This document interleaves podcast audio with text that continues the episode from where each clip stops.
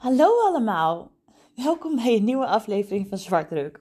Altijd als ik dat zeg, moet ik aan de luistermoeder denken en jij misschien nu ook. Graag gedaan. Um, maar zonder gein, laatst kreeg ik een mailtje van Areke. En altijd als er een mailtje van Areke binnenkomt, weet ik vrij zeker dat daar een interessant onderwerp in zit. En we hebben geluk, want dat zat er ook deze keer weer. Het was in ieder geval een zaak die ik nog niet kende, jij misschien ook niet. Er zelfs twee zaken in, maar die andere hoor je in een aparte aflevering. De zaak die we vandaag gaan bespreken, dat is die van Sarah Groves. Sarah Elizabeth Groves, een opvallende en mooie verschijning in het jaar waar we het nu over hebben, dat is 2013, dan is Sarah 24 jaar oud. Ze woont op de Channel Islands. Dat is een groep met eilanden, niet zo heel erg ver bij Frankrijk vandaan. Maar ze horen niet bij Frankrijk, de meeste horen bij Engeland. En zoals je misschien al een beetje aan de naam hebt kunnen horen, komt Sarah dus ook van een van die Britse eilanden. Ze werkt daar trouwens als fitnessinstructeur in een hotel, maar nu even niet. Sarah gaat namelijk op reis. Voor een jaar lang. Ze gaat in februari van 2013 op reis door Azië.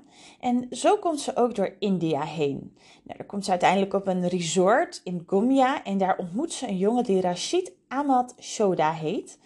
En het is dik aan hoor. Het is zelfs zo dik aan dat haar reis een andere wending neemt.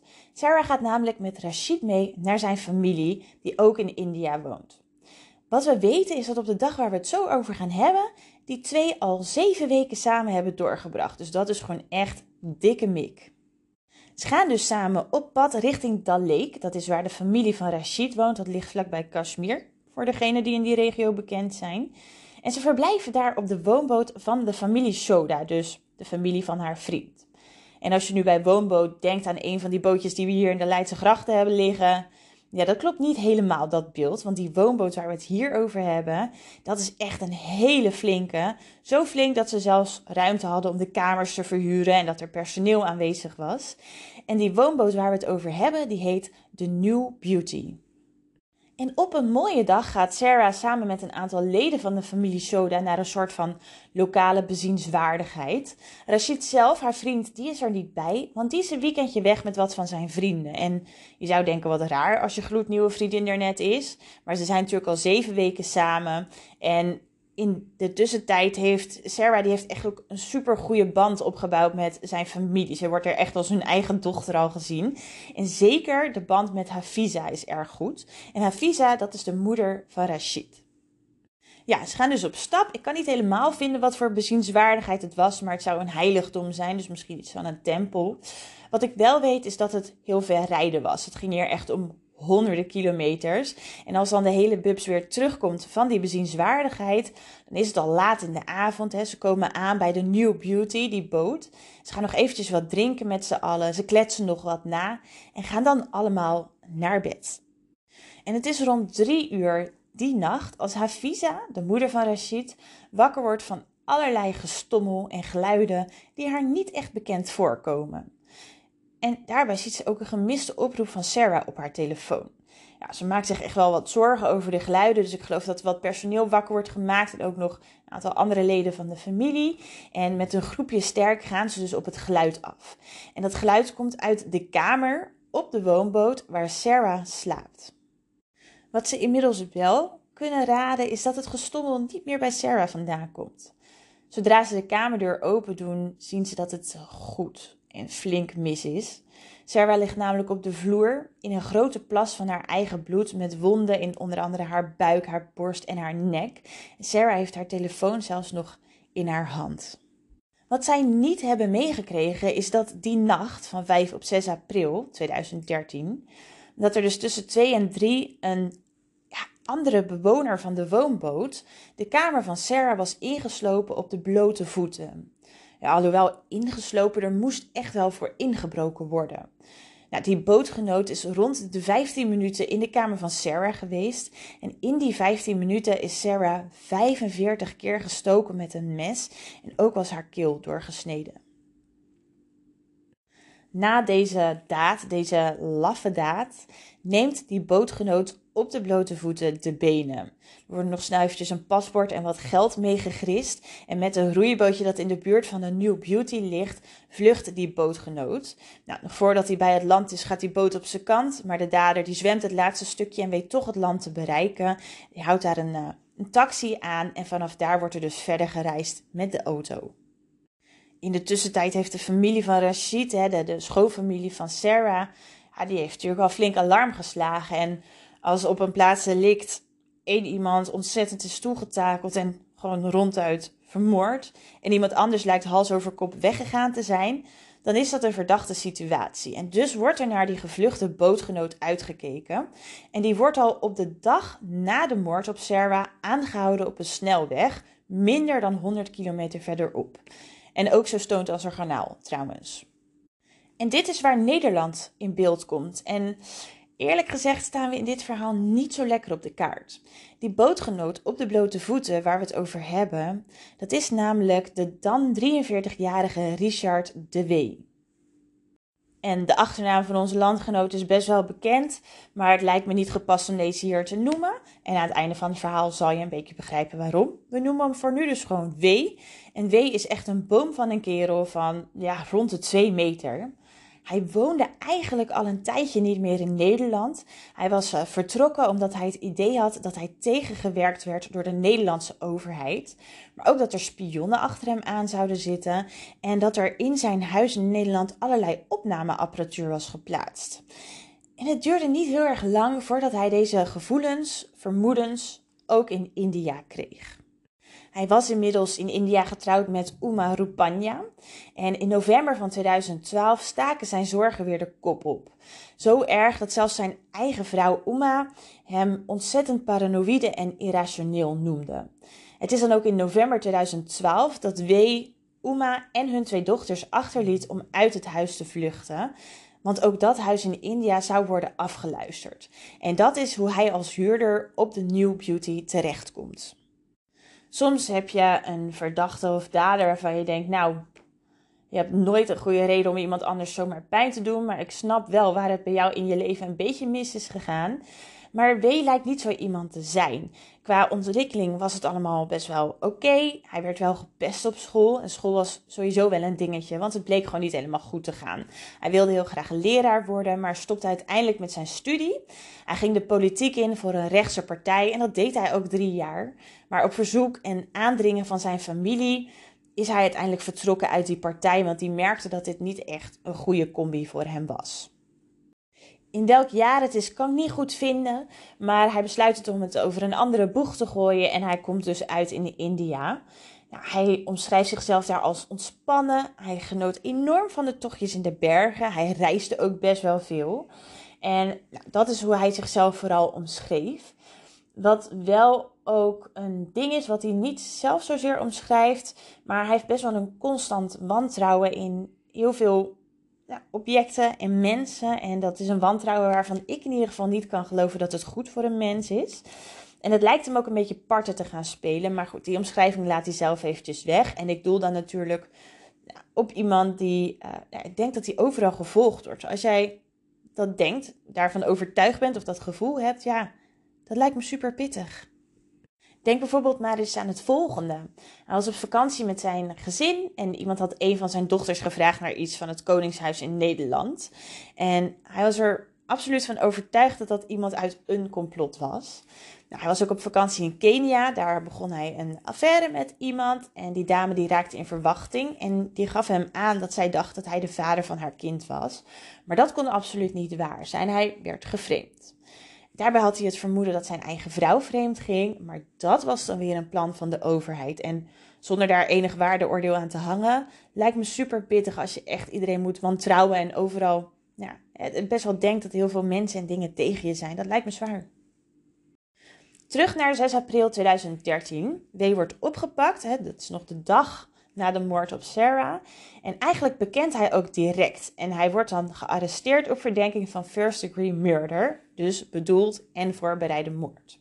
W geeft wel aan onder invloed van drugs te zijn geweest. En daarna ook nog dat zijn lichaam werd overgenomen door de duivel. Maar niet heel lang daarna trekt W zijn bekentenis weer in en hij geeft aan dat hij erin geluisterd is. Hij ontkent trouwens niet dat hij Sarah wel kent. Hè. Ze woonden op dezelfde woonboot. Ze hadden elkaar verschillende keren ontmoet op die New Beauty. Ze zijn wel eens aan de praat geraakt. En Sarah vroeg hem dan wel eens naar de reizen die hij had gemaakt. En W had het vermoeden dat Sarah was ingehuurd en dingen over hem rapporteerde aan de Nederlandse overheid. Bekentenis of niet, er volgt natuurlijk een onderzoek en er is inhoudelijk niet superveel bekend over dat onderzoek. Maar wat we wel weten is dat de zaak uiteindelijk voor het gerecht komt. Dat gaat niet van een leien dakkie, want de zaak loopt maar liefst 29 vertragingen op. Soms is dat door uh, politieke onrust, andere keren omdat er gewoon sleutelfiguren niet komen opdagen. Maar er zijn ook wel eens modderstromen van die vloedgolven geweest die voor overlast zorgden. En zelfs ook bewijsmateriaal zoals foto's vernietigd zouden hebben. En dat is natuurlijk allemaal niet super. Maar een andere factor was ook dat het gerechtshof en de politiek in India alles echt perfect wilde hebben. Want het was ook een zaak waarbij twee buitenlanders betrokken zijn. En dat is een zaak die gewoon ook wel echt waterdicht moet zijn. In 2015 lijkt de zaak dan weer een beetje van de grond te komen. Maar dan ontslaat W zijn advocaat en de zaak komt wederom in vertraging dat er niet inhoudelijk heel veel bekend is over die zaak. Dat neemt niet weg dat er in veel bronnen wel te vinden is dat het niet echt een toponderzoek was. Zo wordt er bijvoorbeeld eerst een schaar aangedragen als moordwapen en dan weer een mes met een afgebroken blad.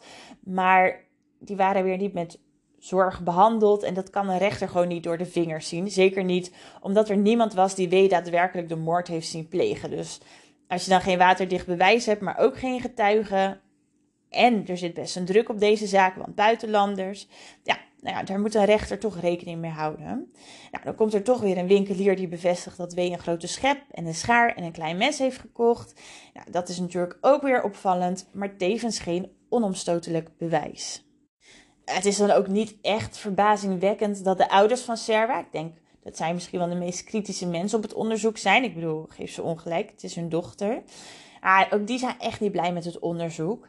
En in 2015 geven zij zelfs aan dat ze niet geloven dat W iets met de moord van Doen heeft, maar dat het voor hun veel aannemelijker is dat Rashid, dus de vriend van Sarah, dat die er wat mee te maken heeft. Deze zou Sarah namelijk geld schuldig zijn en dat zou een beschamend iets zijn en daarmee een motief. Rashid is in ieder geval niet degene die voor het gerecht komt. W wel. En in 2017, dus vier jaar na de moord, dan is die rechtszaak nog steeds niet klaar. Dus W zit ook altijd nog onveroordeeld vast. Hij heeft in 2017 verzocht om in contact te komen met de ouders van Sarah. Hij had namelijk informatie over de moord die hij graag aan hen wilde doorspelen. Nou goed, dat verzoek is verder niet van de grond gekomen. De ouders van Sarah, Kate en Vic, die hebben het wel overwogen, maar het werd hen enerzijds afgeraden. Want W vertoonde gewoon trekjes van iemand die soms behoorlijk in de war is. En anderzijds zijn zij ook weer niet in de volle overtuiging dat hij de dader was. Hè. Zij gingen toch meer richting Rashid. Maar ze waren ook niet in de overtuiging dat hij inderdaad wat nieuws te vertellen had. En die afweging tegenover een dure en lange en emotionele reis. Ja, dat maakt dat ze er destijds voor kiezen om het niet te doen. We maken weer een sprong in de tijd, want in 2019 lijkt het erop dat er toch nog een besluit gaat komen in de rechtszaak. Maar ook hier zit er een van de vele vertragingen op. En zoveel vertraging dat we uiteindelijk in de coronatijd terechtkomen. In de tijd van lockdowns, waarin de familie van Sarah dus niet bij een rechtszaak kan zijn. Ze weten dus niet wat daar afspeelt. En door allerlei andere problemen kunnen ze de rechtszaak ook niet digitaal volgen. In al die tussentijd zit W dus gevangen in een soort van psychiatrische gevangenis. Ehm, en daar zit hij omdat de zogeheten paranoia, die we al eerder noemden, ja, die lijkt toch de overhand over hem te hebben. Een aantal dingen zaten hem dan ook al een tijdje dwars. Hè. Zo maakt hij in Nederland al filmpjes over zaken waar hij het helemaal niet mee eens was als het gaat om de overheid. En hè, dan komen we weer op die spionage en over het afluisteren. Dus nou, daar, ja, zit hij voorlopig nog en inmiddels is hij bekeerd tot de islam en wil hij graag Abdullah genoemd worden. Het lastige aan deze zaak is, ja, het is natuurlijk niet onmogelijk dat er psychisch gezien iets helemaal fout ging in deze nacht, maar al die tijd dat hij gevangen zit, vertoont hij behalve warrigheid geen andere psychische aanvallen. Er is één dokter die gelooft dat hij paranoïde schizofrenie zou kunnen hebben, maar daar is dan ook weer geen bewijs van. Tja, Rashid, de vriend van Sarah, die uh, zegt ook nog wat over de situatie. Hij heeft W namelijk nog gesproken en hem gevraagd over waarom dit gebeurd is. Maar Rashid die heeft tot nu toe geen antwoorden gegeven. En hij gelooft ook nooit dat W nog details gaat geven. En dat doet heel veel mensen natuurlijk heel veel zeer. Inmiddels zitten we zo rond de 200 hoorzittingen, maar nog steeds zonder uitspraak. Super slopend voor Vic en Kate en niet te vergeten de broer van Sarah. Ze geven ook aan van ja, we kunnen dit niet nog tien jaar ondergaan. We moeten verder. Maar ja, zolang dat niet afgerond wordt, kan ik me ook voorstellen dat je wel verder moet, maar dat het altijd in je achterhoofd zit, waardoor dat misschien niet kan. Heel verdrietig. Vandaag de dag, nou ja, niet vandaag, maar ook weer niet heel lang geleden, haalde W ook in Nederland weer de krant. W wil namelijk graag naar huis. De psychische hulp in India zou niet toereikend zijn en Nederland bleek bij nader inzien toch niet zo heel slecht te zijn, I guess. Of dit gaat gebeuren is maar eventjes de vraag. Het is namelijk niet duidelijk of India inderdaad van hem af wil of kan. Of dat Nederland hem gaat helpen om terug te komen. Het is dus allemaal super verdrietig als hij het niet heeft gedaan. En eerlijk is eerlijk. Er is een goede reden om te denken dat hij het wel heeft gedaan. Maar er is geen onomstotelijk bewijs. En deze vraag en ook weer dit krantenbericht is super brutaal als hij het wel heeft gedaan. En dan mag hij wat mij betreft zitten waar hij, uh, waar zit. Maar gelukkig hoeven wij daar niet over te oordelen.